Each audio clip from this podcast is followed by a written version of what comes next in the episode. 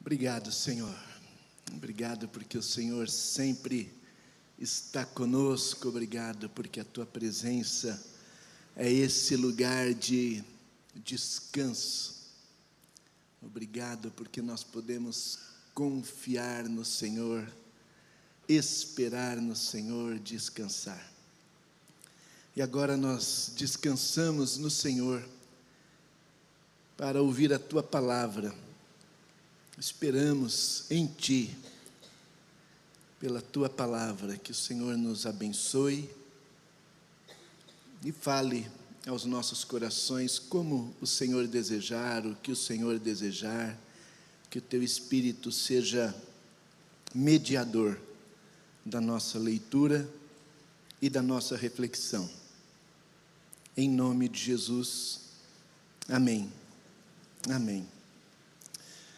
Olá mais uma vez, Ibabe, paz e graça, que bom estar aqui com você, que bom poder ler a Bíblia, ler o Evangelho com você, que aqui está, com você, que nos acompanha agora, aí em casa, mas também com você, que em algum momento, quem sabe, foi atraído aí para ouvir essa reflexão. Que Deus te abençoe muito, muito.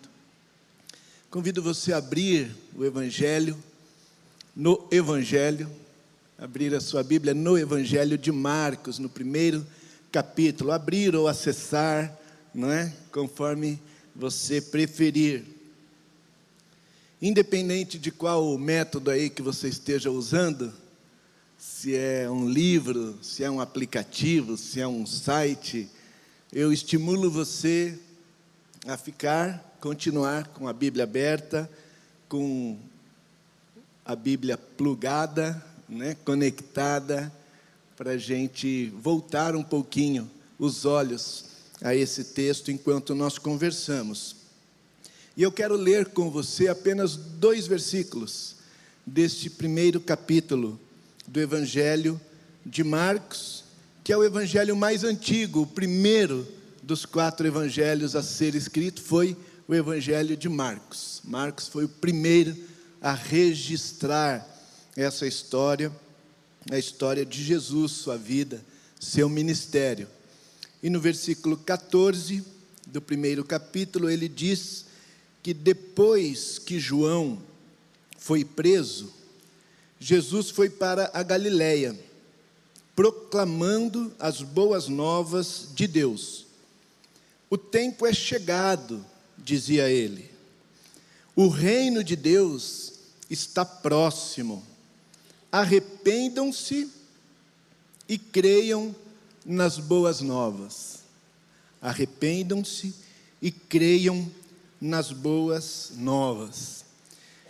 Depois que João foi preso, a maneira como Marcos começa a dizer aqui, nos, nos dá a entender que Jesus, depois do seu batismo, depois daquele período no deserto em que foi tentado pelo diabo, ele continua ainda junto com João Batista e o seu grupo.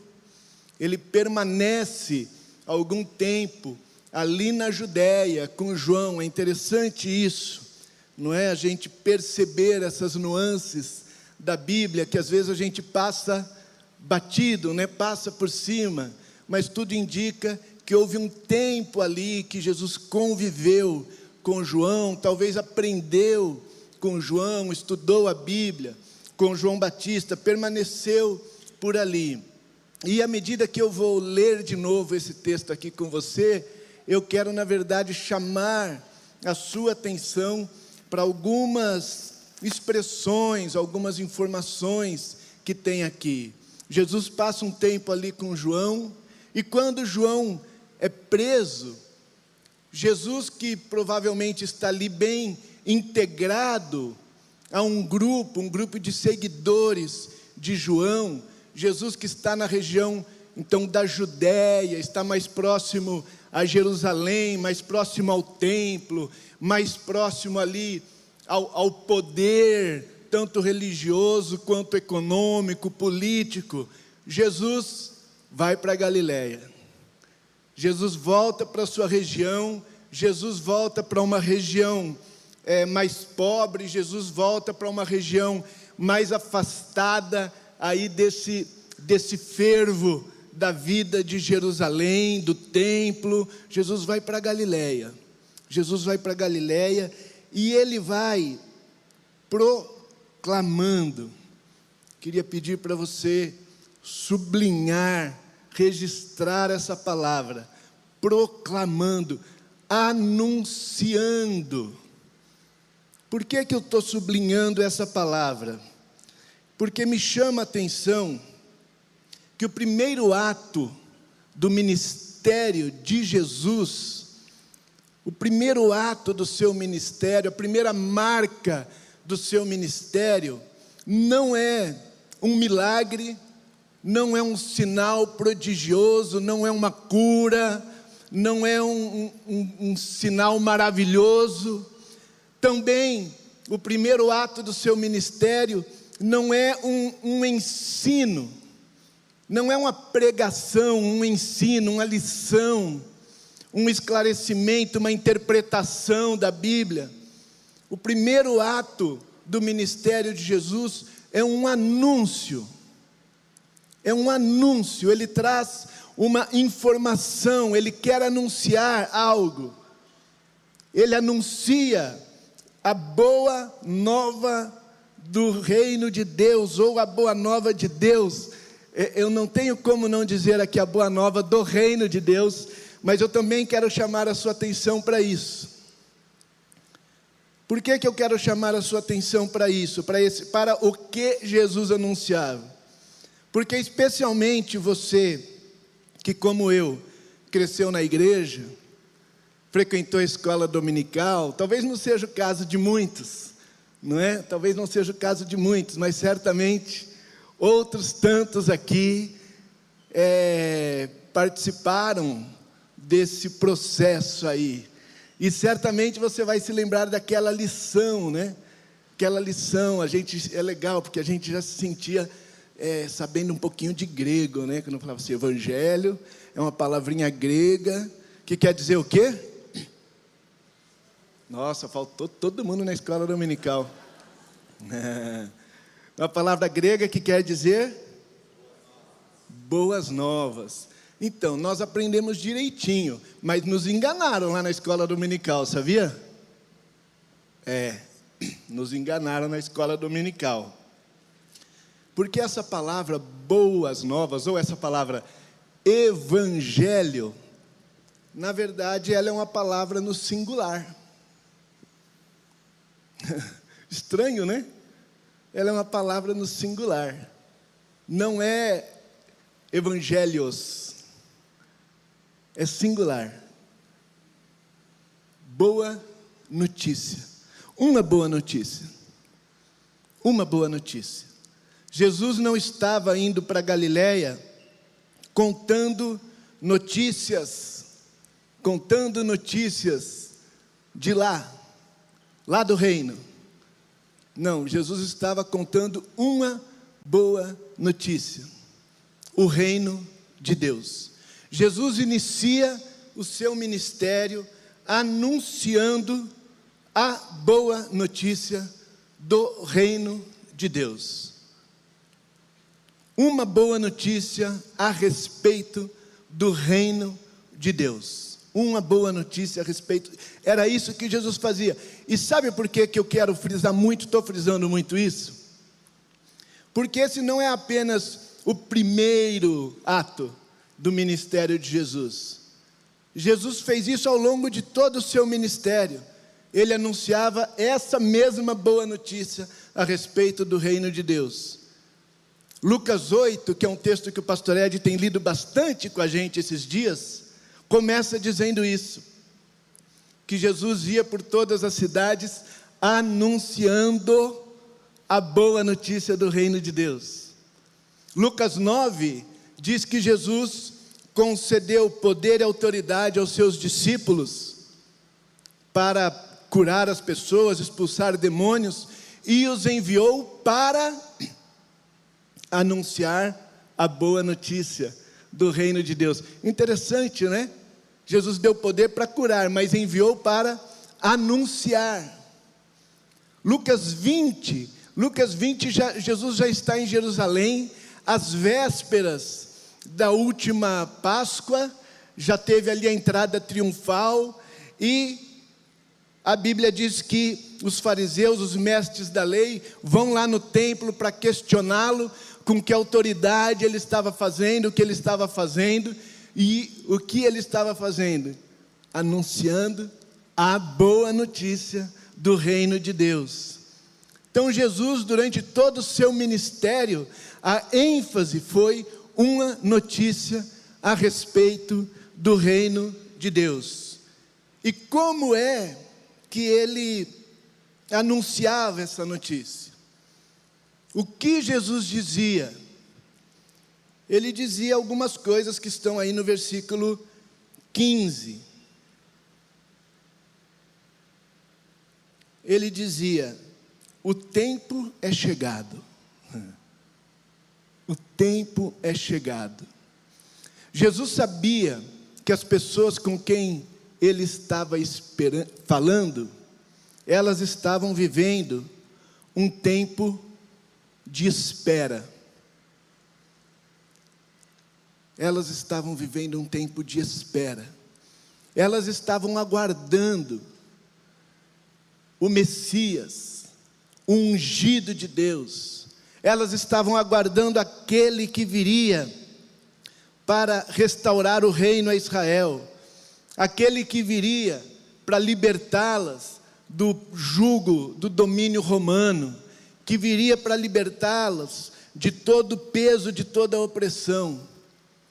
Elas estavam vivendo um tempo de espera, um tempo que durava muito, muito, muito tempo. Muitas gerações haviam passado, muitos séculos haviam se passado, e aquele povo estava esperando, eles estavam aguardando o Messias. Jesus sabia que ele estava falando com pessoas que estavam vivendo um longo tempo de espera, uma longa espera.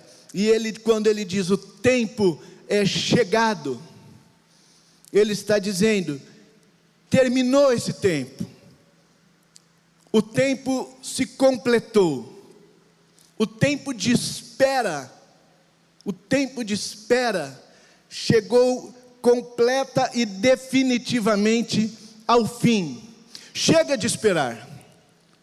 Jesus está dizendo isso para eles. Eu sei o que vocês estão esperando, eu sei que vocês estão esperando, e chega de esperar. Acabou o tempo de esperar. O tempo verbal aqui que Jesus usa, e não é a única vez que ele usa nesse texto, nessa conversa, é um tempo que significa exatamente isso.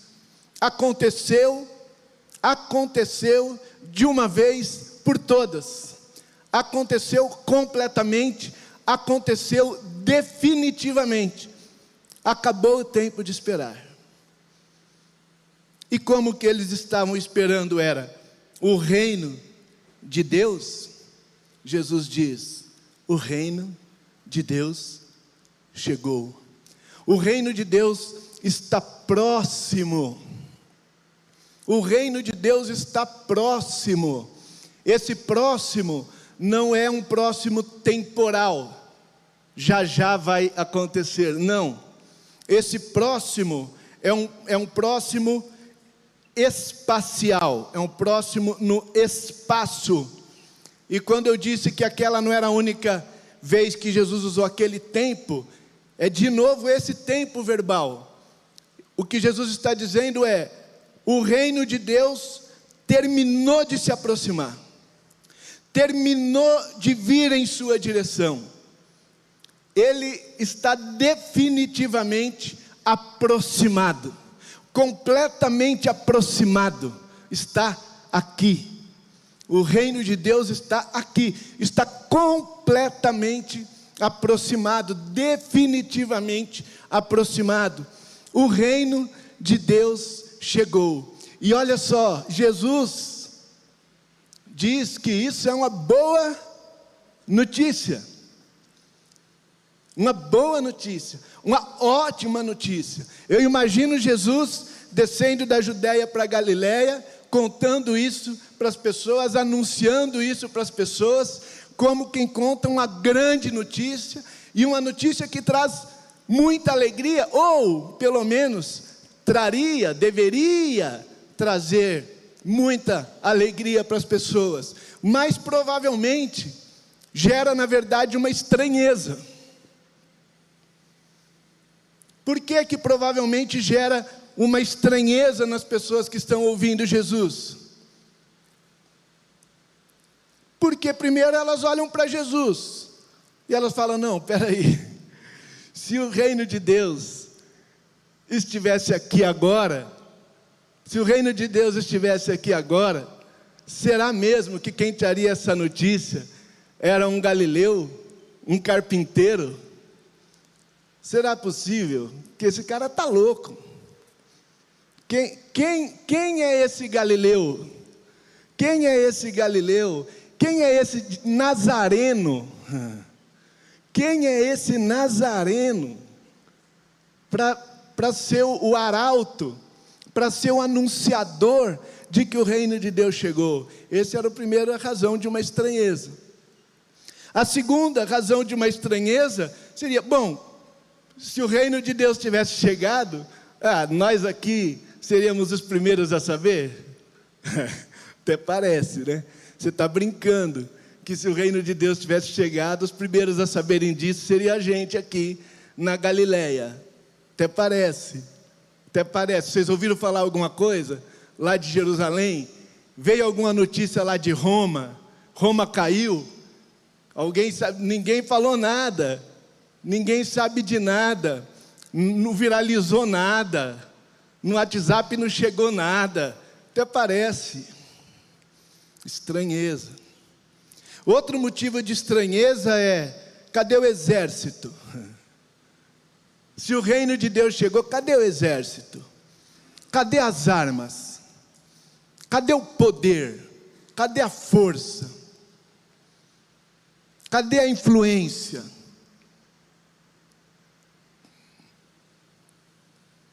Era uma baita de uma notícia, mas não, não podia ser real.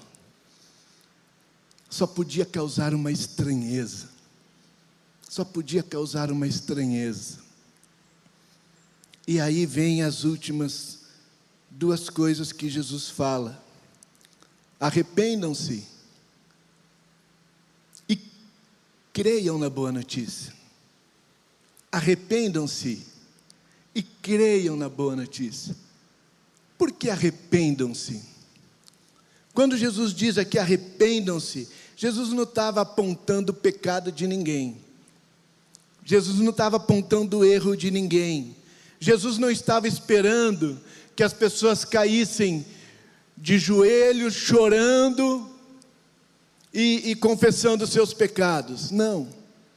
Essa palavra, metanoia, que a gente traduz por arrependimento ou se arrepender, ela significa essencialmente uma mudança de mentalidade, uma mudança no seu jeito de pensar, no seu jeito de entender.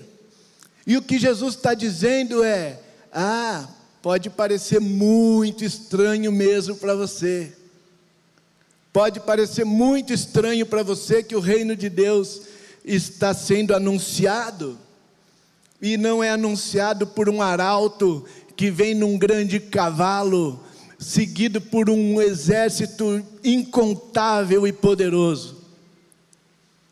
Você só vai conseguir acreditar nesta notícia se você mudar o seu modo de pensar.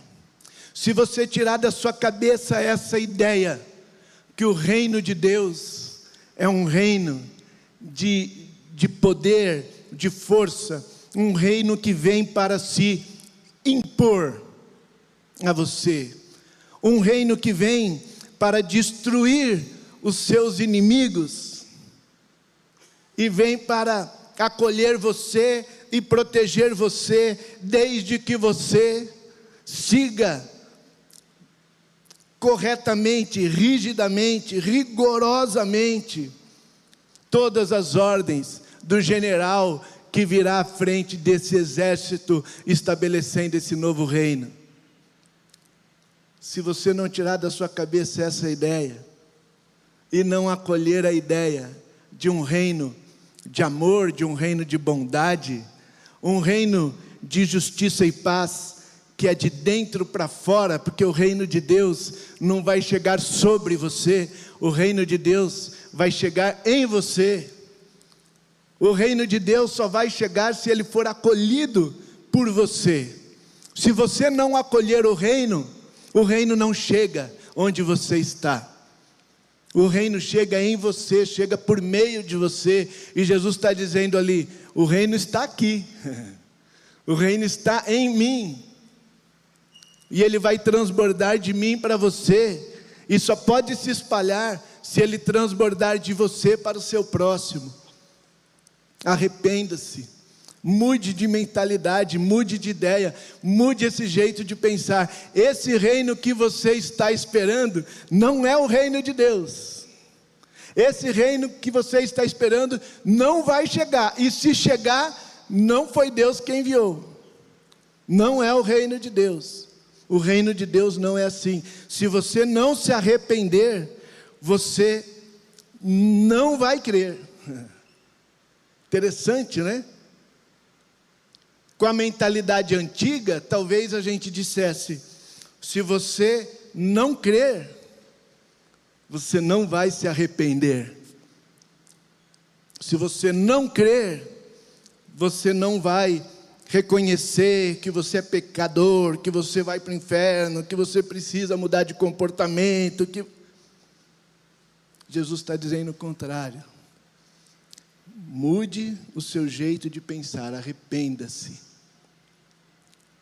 E creia, creia na boa notícia. Sim, porque você não vai acolher essa notícia, você não vai acolher o reino se você não crer.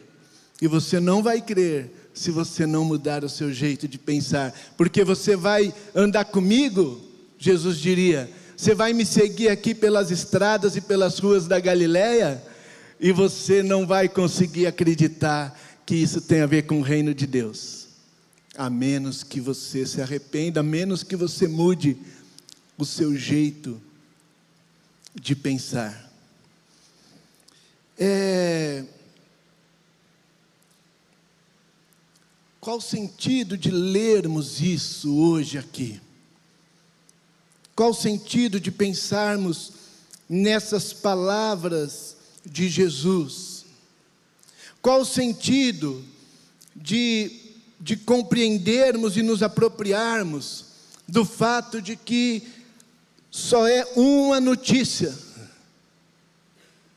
só é uma notícia: o reino de Deus chegou em Jesus. Eu fico pensando, Quantos de nós hoje, dois mil anos, dois mil anos após Jesus iniciar o seu ministério, ainda nos relacionamos com o Evangelho, como se Jesus tivesse dito: Olha, agora chegou o exército poderoso de anjos que vai fazer a sua vida ser protegida de todo mal, o exército que vai fazer a sua vida prosperar, o exército que vai fazer você ser o mais abençoado, a mais abençoada, o exército que vai fazer com que você não adoeça e se adoecer, vai ser para a glória de Deus e você vai ser curado.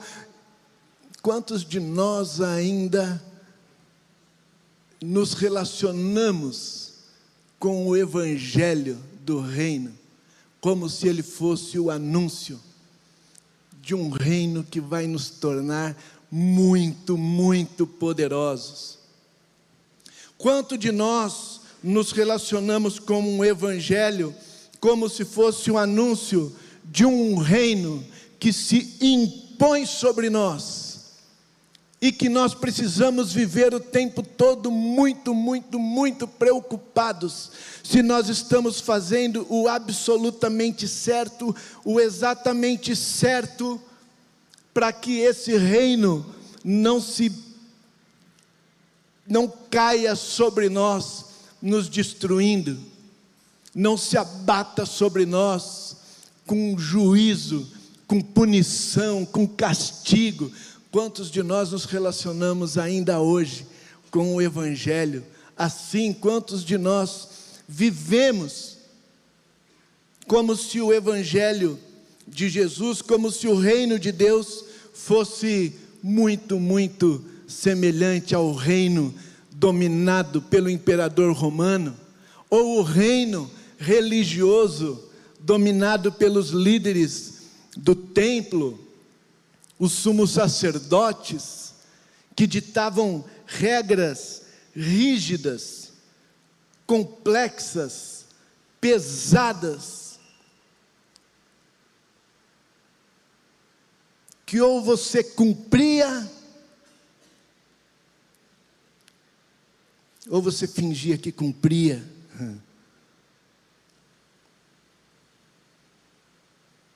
Ou você fingia que cumpria mentindo em primeiro lugar para si mesmo, para que você consiga dar conta de sobreviver com essa sensação de inadequação, com essa sensação de que você não está à altura, de que você nunca vai conseguir, de que você nunca vai ser o que você precisava ser. E aí você vai vivendo, talvez curtindo um pouquinho a vida, curtindo um pouquinho a sensação de que faz parte, mas no fundo com um medo desgraçado do que vai acontecer depois, porque Deus conhece o seu coração. Deus sabe o que você pensa. Deus sabe o que você sente. Deus sabe o que você fez no verão passado. É. Que horror o título desse filme, né? É um horror. Eu sei o que vocês fizeram no verão passado. Quantos, quantos hoje se relacionam com o Evangelho, vivendo uma vida religiosa, seguindo uma religião, como se isso fosse acolher o Evangelho de Jesus. Acolher o Evangelho de Jesus não é seguir uma religião. Seguir o Evangelho de Jesus é acolher, acolher o reinado de um Deus amoroso, o reinado de um Deus que nos foi apresentado como Pai, o reinado de um Deus que diz: Eu estou com você, eu dou a minha vida por você, eu dou a minha vida, eu amo tanto você que eu dou a minha vida e se eu dei a minha vida, o que, eu mais, o que mais eu não daria para ter você comigo? Esse é o reino, esse é o reino que chegou. Então, em primeiro lugar, eu penso que faz sentido refletir nessas palavras, para eu pensar, para você pensar, se de fato nós mudamos de mentalidade se de fato nós acreditamos na boa notícia de Jesus, ou se nós continuamos a acreditar na péssima notícia contada pelos sumos sacerdotes. A notícia que nós estamos sempre à beira de um juízo, de uma condenação, porque o nosso coração é do jeito que é.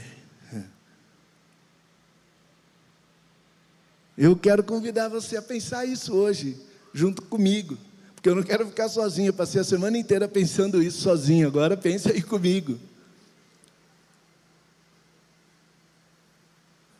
Se o Evangelho de Deus anunciado por Jesus é uma boa notícia, ou se é uma boa notícia desde que, ou se é uma boa notícia se você conseguir ser aquela pessoa.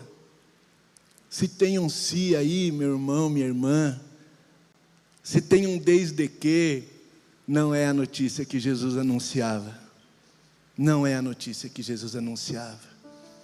Mas também é importante nós lermos, para nós pensarmos, se nós, seguindo a Jesus, ou querendo seguir a Jesus, estamos anunciando uma boa notícia. Nós temos pensado aqui já há alguns meses o que é ser discípulo de Jesus. E temos ouvido repetidamente que é andar no caminho de Jesus, com Jesus, do jeito de Jesus. Andar com Jesus, no caminho de Jesus, do jeito de Jesus.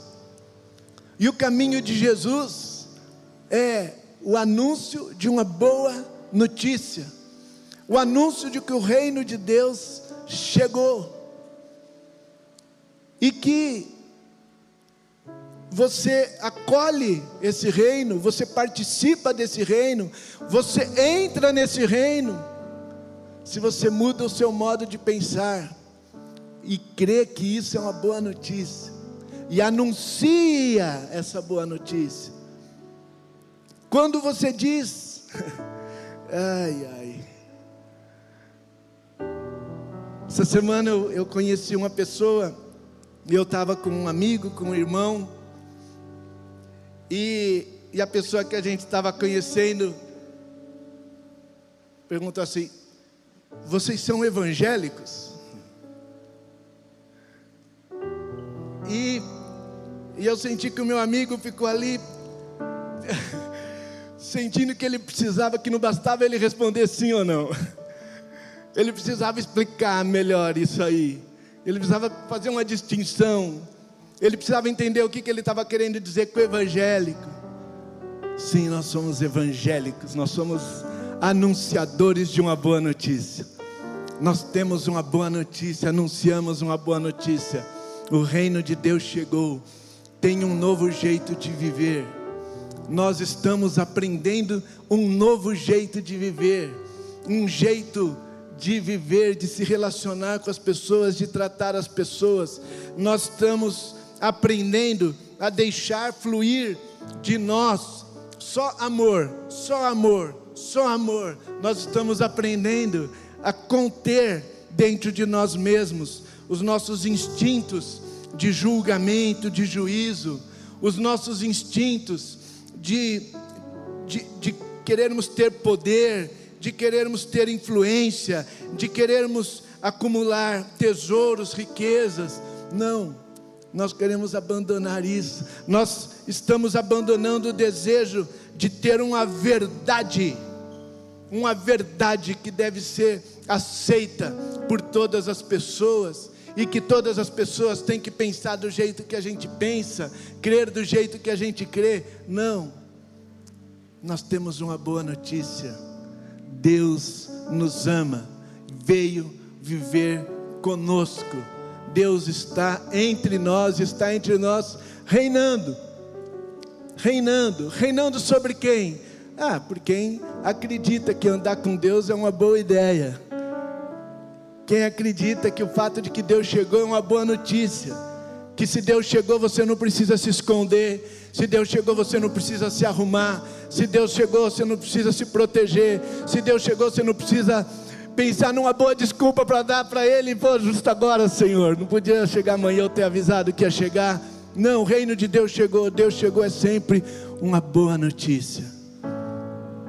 Ah, que Deus nos abençoe. Que Deus nos abençoe. O que eu desejo para você, o que eu desejo para você é que naquele mesmo tempo verbal lá que Jesus usou,